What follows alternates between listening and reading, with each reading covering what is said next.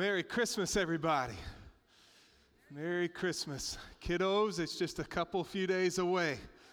I know it's an exciting time. There's more and more gifts going underneath our tree every day, so the anticipation and the excitement is building.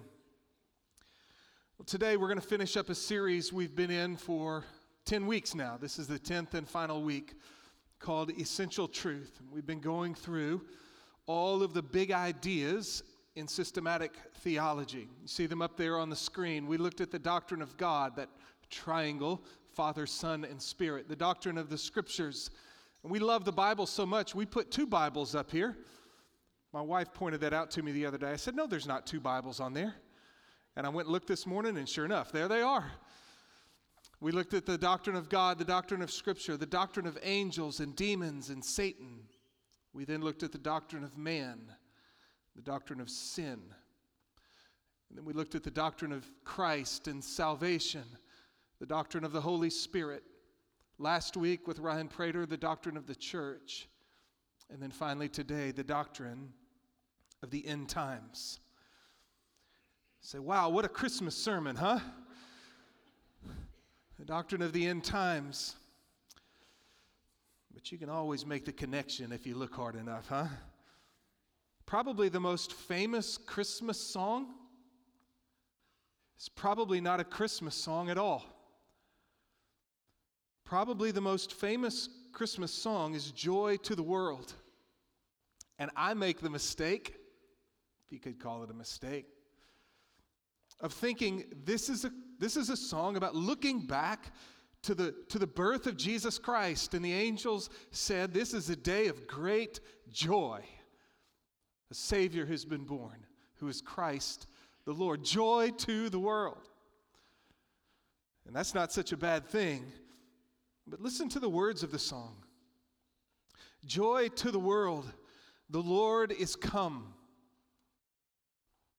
Could be his first coming, or could be his second. Keep listening. Let earth receive her king. Let every heart prepare him room, and heaven and nature sing. There's a clue. Jesus Christ has come not only to redeem humanity, but to redeem the whole creation.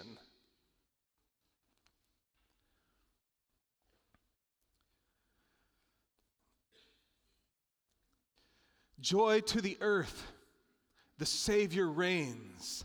Let men their songs employ, while fields and floods, rocks, hills, and plains repeat the sounding joy. Repeat the sounding joy. No more let sins and sorrows grow, nor thorns infest the ground. He comes to make his blessings flow far as the curse is found. Far as the curse is found. Jesus came not just to save a people for himself, but again to renew the whole world and to reverse the curse. Not just the curse as it relates to us, but the curse as it relates to all of the creation. And he has come to make his blessings flow far as the curse is found.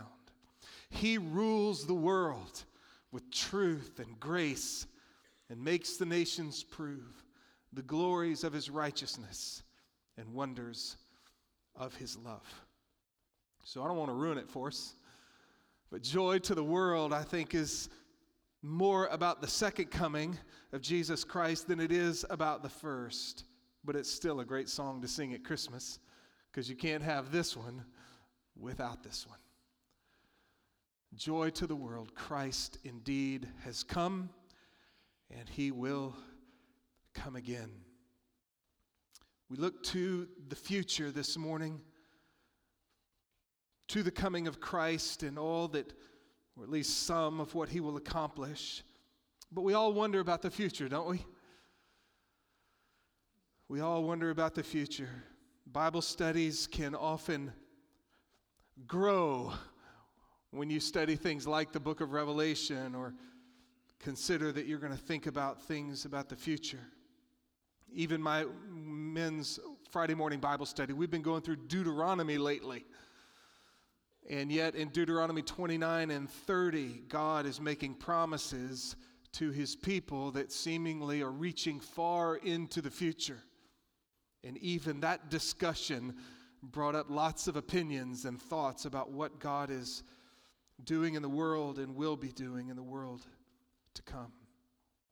And so we'll talk about a few of those things this morning, but don't get your hopes up too much. We only have about 40 minutes.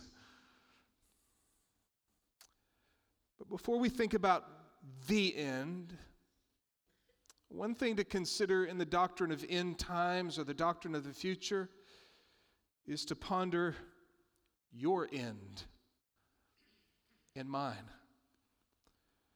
Certainly, when we think about eschatology or end times, we think about the rapture of the church, the tribulation, the rise of the Antichrist, the millennial reign, the great white throne judgment, the, the new heavens and the new earth, and when these things are going to happen and how they all fit together and different this and different that.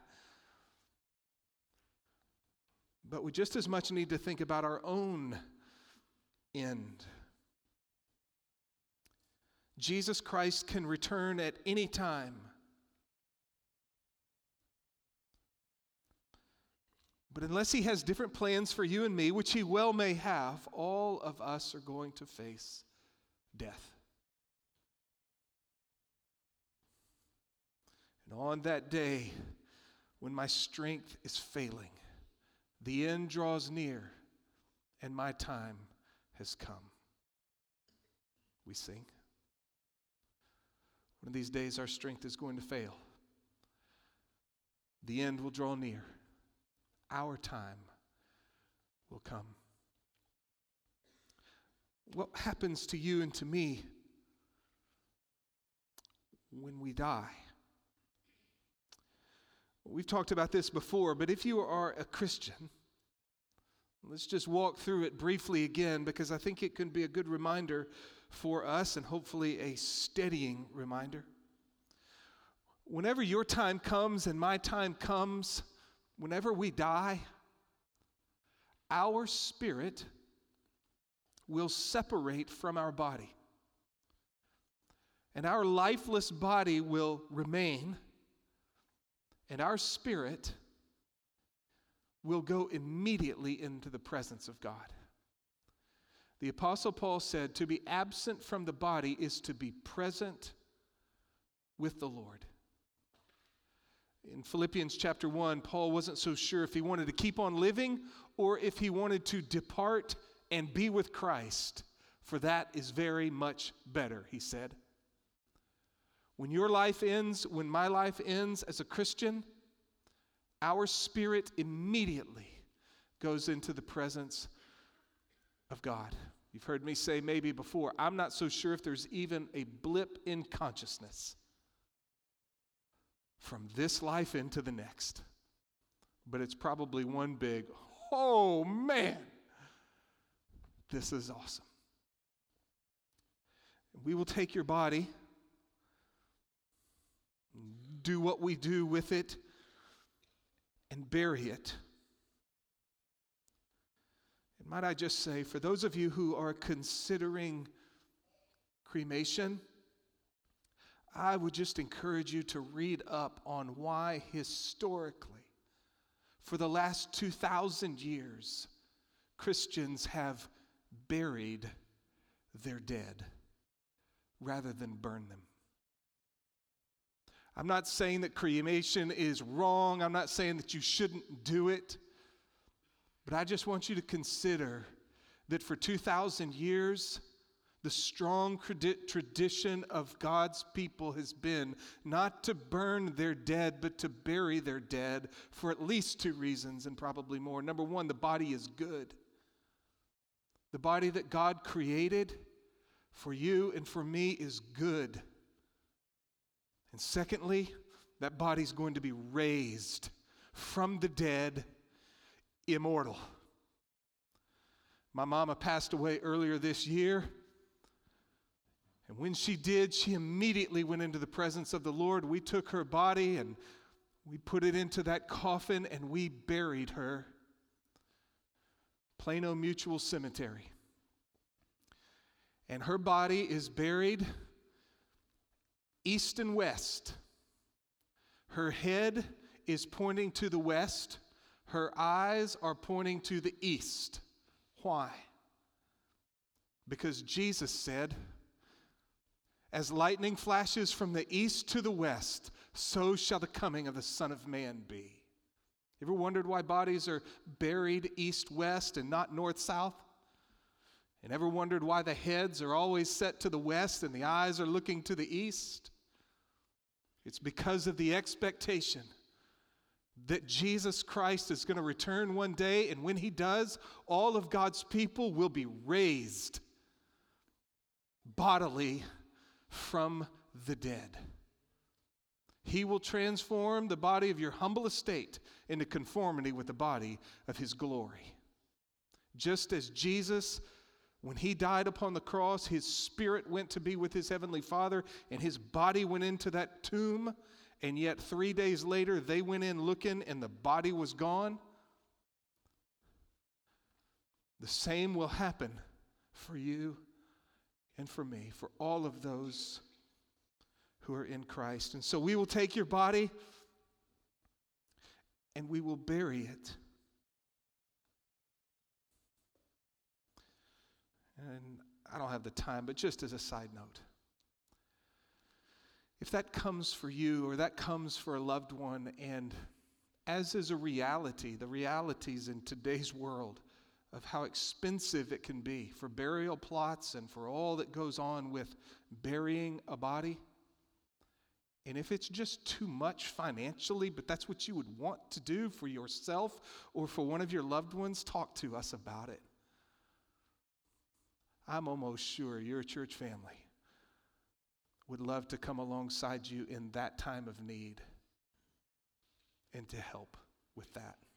Don't let finances be the reason why you would go a different direction. So your body will be put into the grave, awaiting the resurrection. And at the coming of Christ, your body will be raised. The Apostle Paul in 1 Corinthians 15 lays out this doctrine of the resurrection, not only the resurrection of Christ, but the resurrection of his people who are in Christ. And he says, among many other things, that this mortal, and in fact, this dead, will put on immortality, raised to live forevermore, destined not for a cloud with a halo and a harp, but for a renewed heaven and earth. You and I will spend eternity not in some misty place, some ethereal place, some intangible place called heaven the Bible is fast moving toward Revelation 21 and 22 when, G- when God will renew the heavens and the earth, and their righteousness will dwell forevermore. You and I will walk in the new heavens and the new earth, and we will see the beautiful trees and the gardens and the like, and it will be something to behold. And on that day, when my strength is failing, the end draws near, and my time has come, still my soul will sing your praise forever, 10,000 years, and then forevermore. If you are in Christ, death is not the final word for you. And so we die in hope. If you're here this morning and you are not a Christian, some things are the same and some things certainly are not. If you're not a Christian, when you die, your spirit is separated from your body. But your spirit, rather than going immediately into the presence of God, goes to a place that the Bible calls Hades.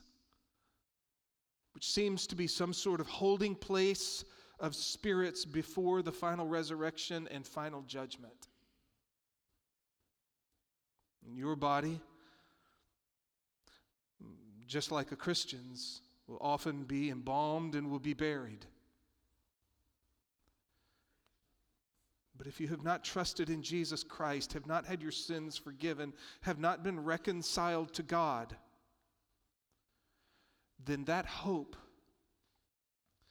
that at the coming of Christ your body will be resurrected to enjoy the new heavens and the new earth forevermore is not your hope.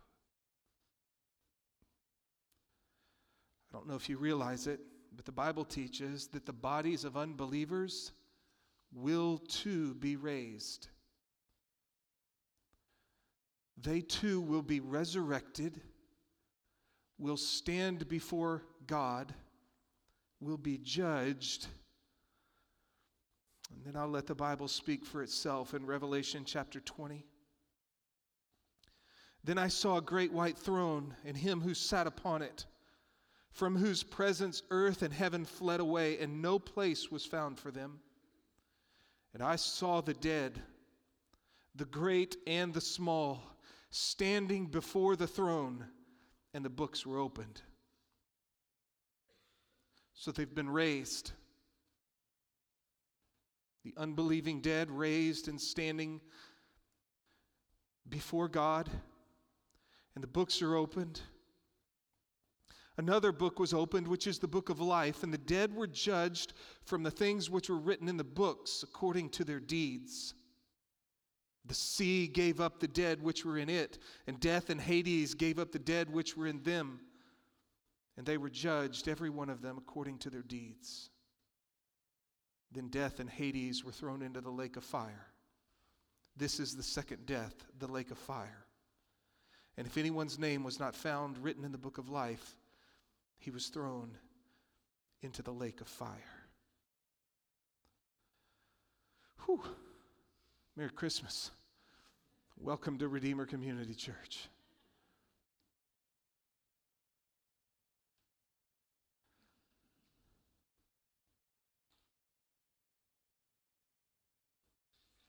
Friends, if you do not know Christ,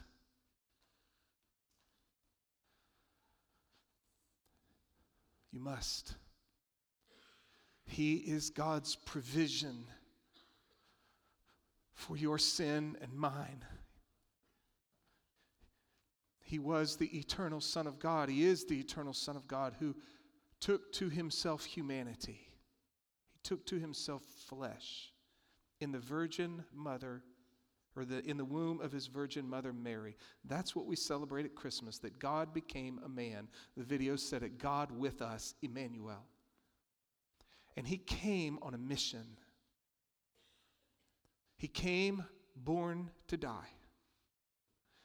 He lived a holy life that you couldn't live and I could not live. And then he went to a cross. And there on that cross, he became sin he himself had not sinned, but he took upon himself sins. God made him who knew no sin to be sin on our behalf. He died in your place and for your sins. He took on himself, in himself, the wrath of God meant for you and me. And then God raised him from the dead, vindicating him that he is who he said that he is. And he accomplished what he said he had come to do. He's the Savior of the world. And by trusting in him, your sins are forgiven and you are made right with God. And you die in hope, looking to the day when you shall be with Him forever and forever. So that's a little bit of talk about your end and mine. Let's talk about, if we can, the end. And when I say that, I talk, I mean these more controversial things. Like, not so much what's going to happen to me when I die, but what's going to happen in the future. I think we have to come to that question with at least two essential attitudes. And I sure hope that they're attitudes that you find in me, and I'd like us to all have them. The first attitude related to these kinds of things is humility. Humility. These are the kinds of questions that we can so often be so certain about. Or at least many can seem to be so certain about them. But the reality is that good men, good women, coming to the scriptures with humble hearts and diligent eyes, seeking to understand the scriptures, come to different opinions on these kinds of things. In the book, The Drama of Scripture Finding Our Place in the Biblical Story, the authors put it like this Unfortunately, these end time events have often stirred fruitless controversy among Christians. Believers often try to establish a cosmic timetable into which they can slot known historical events. But since there are so much so but since there are many such timetables in competition, this sort of curiosity about what God will do, how he will do it, and especially when he will do it, too often merely breeds debate and dispute among believers who should know better. There are different understandings among various groups of Christians concerning details of the time of Christ's return, the millennium, the rapture, the final judgment, the Antichrist, and the tribulation. Yet, David Lawrence reminds us that fixing our attention on such things is a bit like becoming obsessed with the nature, strength, and frequency of birth pangs when we should be thinking about the baby. Though the labor pains of end time events can be fascinating, we must give due attention to the new world to be born out of them. And so our focus here is on the baby, the new world waiting to be born. And so they go on in their book to not get into debates about the rapture of the church, the Antichrist, and that kind of thing, and just move on to the new heavens and new earth. Well, good for them, right? But maybe there's some wisdom in it as well. Certainly, these are things that we should study. We ought to seek to understand the revelation which God has given to us. But I would just urge upon you, as I urge upon myself, let's be humble. And with our good friends with whom we might disagree, let's be kind. Even among those of us who may agree on the big things about the future, we still disagree on a lot of the minor things about the future. And so let's all just come to these sorts of things. Number one, with humility. But number two, second attitude I think we all need to have is a dogmatism when the Bible's clear. When the Bible's clear, let's be dogmatic. When it's not so clear, let's not be so dogmatic. But when it's clear about what is to come, let's be dogmatic. And I think, along with others, there are at least two things that Bible believing Christians ought to be dogmatic about when it comes to the end times. The first, the second coming of Jesus Christ. The eternal Son of God who became a man who lived a holy life and died a substitutionary death upon the cross, who bodily rose from the dead, ascended into heaven, and sat down at his Father's right hand, is there today. And one day, he's coming back in great glory and in great power. Some of y'all know these categories, others of you not, but some of you may be amillennial, some of you may be postmillennial, probably not any in here, but there may be. Some of you may be premillennial.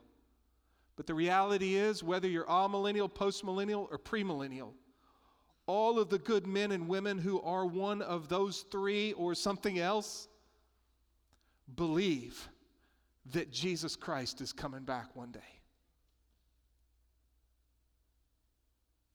In your understanding, you might just put it at a different place in your eschatological timeline. Jesus is coming back, friends. The second thing that we ought to hold tightly is the life everlasting for the saved and for the unsaved.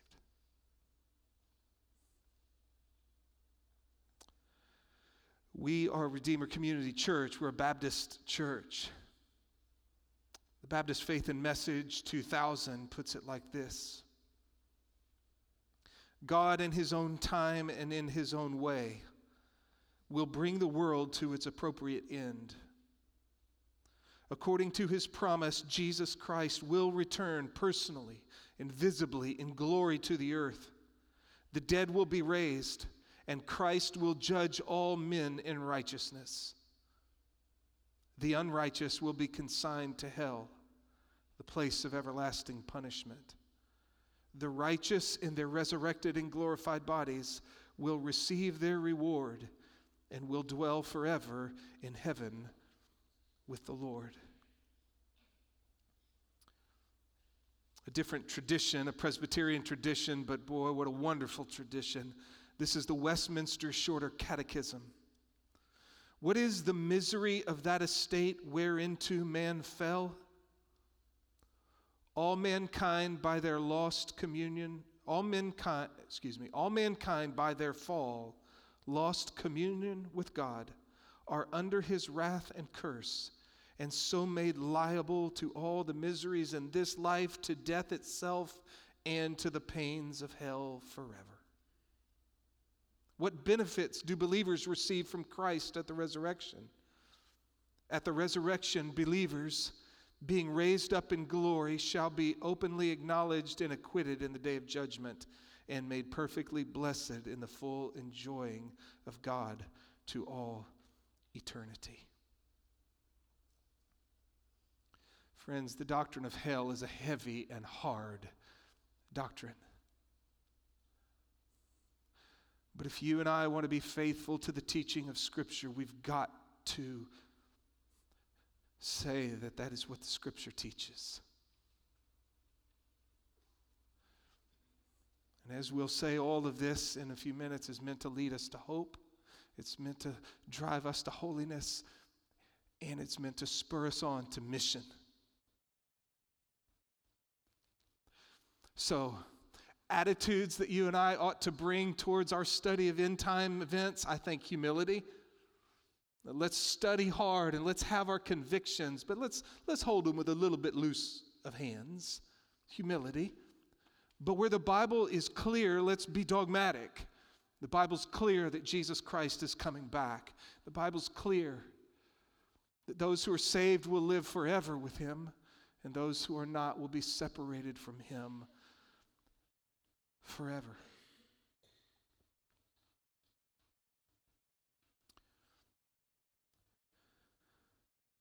Now, the stuff that we might debate mill, post mill, pre mill. I learned a couple new jokes this week. Not really jokes, but new insights. You might be interested in them, right? Amillennialism, postmillennialism, premillennialism. I, I certainly know about those, have read about those, have studied those. The old joke for me is that there's a fourth one called panmillennialism. It'll all pan out in the end. Maybe most of us are secretly that, right? Um, another one I learned this week, A.T. Robinson was a Robertson was a phenomenal New Testament scholar at Southern Seminary in the early 1930s. He was asked what his millennial position was. He said, I'm pro millennial. Whatever it is, I'm for it. Pretty good. And then the best, I'd never heard this, Corrie ten Boom.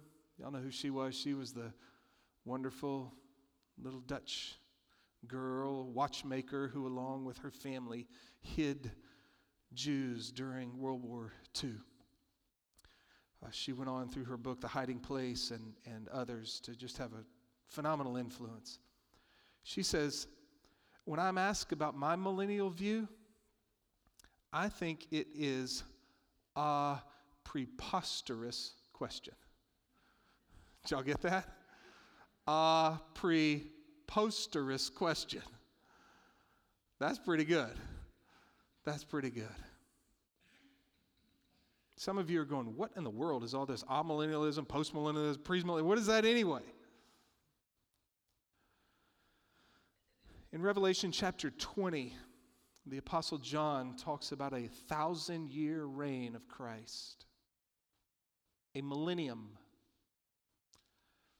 And depending on how you interpret the book of Revelation, there have been at least three main interpretations of that thousand year reign of Christ amillennial, post millennial, premillennial. And then you can see why the panmillennial comes along. Hey, man, it's just going to all pan out in the end. An amillennialist, and that's not, that's not such a good name for them. Amillennial means no millennium. And it gets that name because amillennialists believe that we are right now in the millennial kingdom. That there is no thousand year reign of Christ to come in the future, and so they're a millennial. To be fair, though, probably a better name for them is inaugurated millennialism. Because, in fact, what they believe is that yes, the millennial reign is a real thing but that we're going, we're in it right now. When Jesus Christ came and lived and died and rose and was exalted to his Father's right hand, he began and inaugurated the reign of Christ. And that the thousand years that are spoken of are simply meant by the Apostle John to refer to a long period of time. And that Christ is reigning over his kingdom today a lot more that could go into that and should be said, but broadly, that's what an amillennialist believes, or an inaugurated millennialist. Christ has inaugurated his reign over the whole world to, be, to come in its fullness at his second coming in the new heavens and the new earth. A post millennialist would say that we're not in the millennium now and Christ is not going to come before and establish that millennial reign. In fact, through the preaching of the Word of God to the ends of the earth, in due time, there will be a great turning and a great ingathering of God's people the world over. Not that everyone will become Christians, but that the church's light will shine bright in society all over the world to such an extent that we will usher in, if you will, that kingdom of Christ, after which Jesus Christ will come, post millennial, and establish the new heavens and new earth forevermore. Not many of those folks around, as I understand it, but there's some. And then premillennial. So, amillennial, Jesus has established, inaugurated the kingdom when he ascended to his Father's right now and he reigns over his kingdom now and will come again to establish the new heavens and new earth. Post millennial, Christ is not reigning over his kingdom now. In fact, though through the preaching of the gospel, that kingdom will come in, and then afterwards he will come and establish the new heavens and new earth. Premillennial is that Christ has died and risen, and he is at the Father's right hand, awaiting a day when he will return and establish his millennial reign upon the earth, after which will come the new heavens and the new earth. Well, Mitch, which one are you? What day is it? Sunday? And which side of the bed did I wake up on this morning? No. Put a gun to my head, I'm premillennial. I'm premillennial. Send me to lunch with some of my friends here who are all millennial, and by the end of lunch, I might be convinced, at least for the day.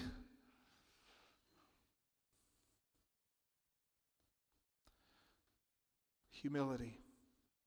We haven't even gotten into, well, what about the tribulation? And what about the rapture? And what about the Antichrist? And what about, and what about, and what about? I know. We all got to go home.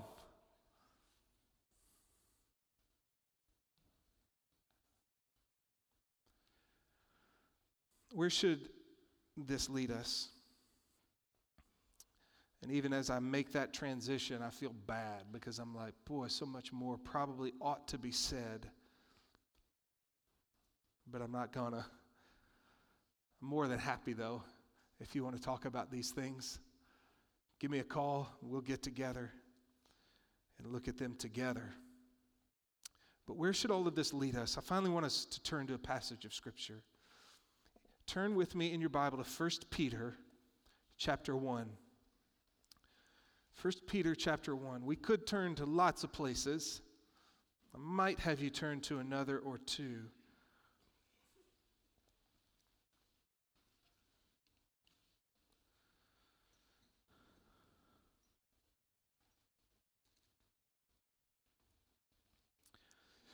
Peter is addressing Christians who, because of their faithfulness to Christ, are going through a hard time.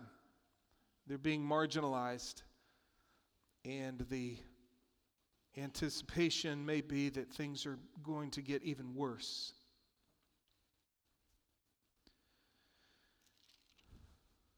In chapter 1, verse 13, to these suffering Christians who going through a hard hardship. Prepare your minds for action. Keep sober in spirit. Fix your hope completely on the grace to be brought to you at the revelation of Jesus Christ. Biblical eschatology. All those fascinating things that we think about related to the tribulation and the Antichrist and the rapture and the second coming and the millennial kingdom and all of that. All of biblical eschatology, teaching about the future. Friends, when you read it, when you read the book of Revelation or when you read First Peter, when you read literally, I'm going to say literally, but literally every book of the New Testament is filled has in it texts about the future. And it's not for you and me to sit around and ponder out when do we think that's going to happen and this, that, and the other. I mean, yeah, there's some of that, but it's to give you and me hope. Fix your hope completely on the grace to be brought to you at the revelation of Jesus Christ. Biblical eschatology is to sustain God's people today with the promise of what is to come. So take all of the stuff we, uh, I'm not so sure, blow all that away. Christ is coming back. Judging his enemies, vindicating his people, and establishing a new heavens and new earth where righteousness reigns forevermore. In other words, he wins and being united to Him, you win. So hold on tight. Don't quit. Fight discouragement. Don't take your ball and go home. Don't turn your back on Jesus. Don't wash your hands and be done with Him, no matter how hard it gets. Fix your hope completely on the grace to be brought to you at the revelation of Jesus Christ. He's coming back. And when he does, completely on the grace to be brought to you. Apparently, there's going to be a storehouse of good stuff for you and me when he comes.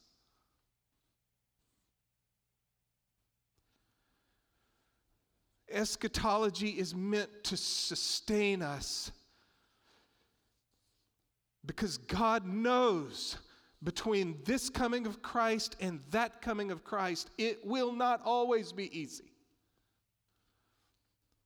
The world and all of its allurements seeking to take us away from following Jesus. Our flesh, which is so intense with its inclination towards sin, and the devil who prowls about like a roaring lion seeking someone to devour. It's like, oh, yep, fix your hope on that. Paul would say it similarly. For the grace of God has appeared bringing salvation to all men, instructing us to deny ungodliness and worldly desire and to live sensibly, righteously, and godly in the present age, looking for the blessed hope and the appearing of our great God and Savior, Christ Jesus. So, hope, hang in there. Verse 14. As obedient children, do not be conformed to the former lusts which were yours in your ignorance, but like the Holy One who called you, be holy yourselves also in all your behavior, because it is written, You shall be holy, for I am holy. Fix your hope completely on the grace to be brought to you at the revelation of Jesus Christ.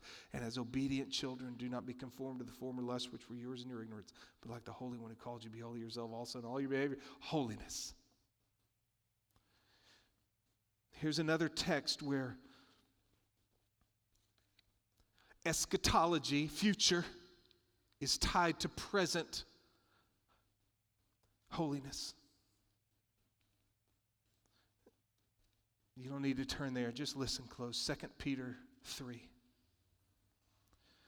Do not let this one fact escape your notice, beloved, that with the Lord one day is like a thousand years, and a thousand years like one day. The Lord is not slow about his promises, as some count slow, slowness, but is patient toward you, not wishing for any to perish, but for all to come to repentance. But the day of the Lord will come like a thief, in which the heavens will pass away with a roar, and the elements will be destroyed with intense heat, and the earth and its works will be burned up. Since all these things are to be destroyed in this way, what sort of people ought you to be in holy conduct and godliness, looking for and hastening the coming of the day of God, because of which the heavens will be destroyed by burning and the elements will melt with intense heat? But we, but according to his promise, we are looking for new heavens and a new earth in which righteousness dwells. Therefore, beloved, since you look for these things, be diligent to be found by him in peace, spotless and blameless, and regard the patience of our Lord as salvation. See that? A new heavens and a new earth is coming. Righteousness will dwell there. Look for it. And in the meantime, be like him. Be like him. Hope, holiness, and of course, mission.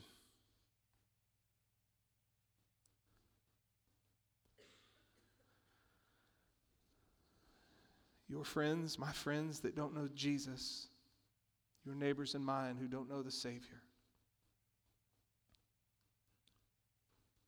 God has placed you and me in their lives. To let your light shine through the spirit filled, godly life that you live, and to tell them the good, good news that God sent his Son into the world for sinners like you and me, for us and for our salvation. You and I became Christians because somewhere along the way, somebody shared the gospel with us. And God the Holy Spirit took that preached gospel, that, that shared gospel, and did a mighty work, and you and I believed. We have the privilege, if we'll live into it, of being the conduits by which others may hear that message and the Holy Spirit may do his thing and they put their faith in Jesus Christ. Let's pray and then let's sing.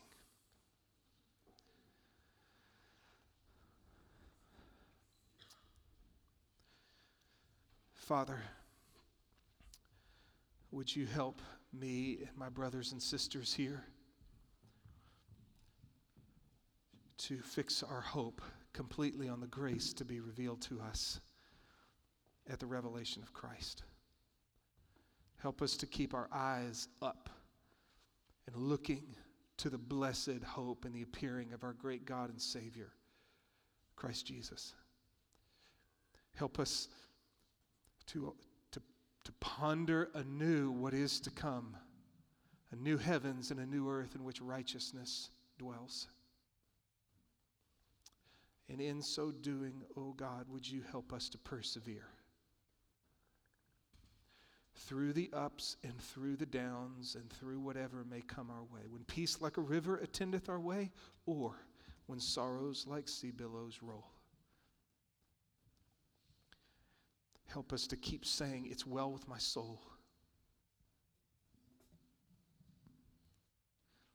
Because we also know, and we cry out, O oh Lord, haste the day when my faith shall be sight. The clouds be rolled back as a scroll. The trump shall resound. The Lord will descend. Oh, even so, it is well with my soul. So, for us, God, would you help us to endure, to persevere with joy and great faith because your promises are sure. And help us as well to fight for holiness.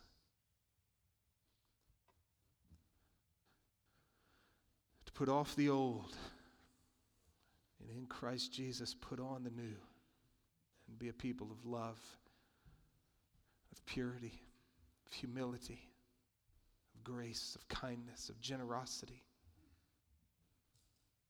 Be people like Jesus.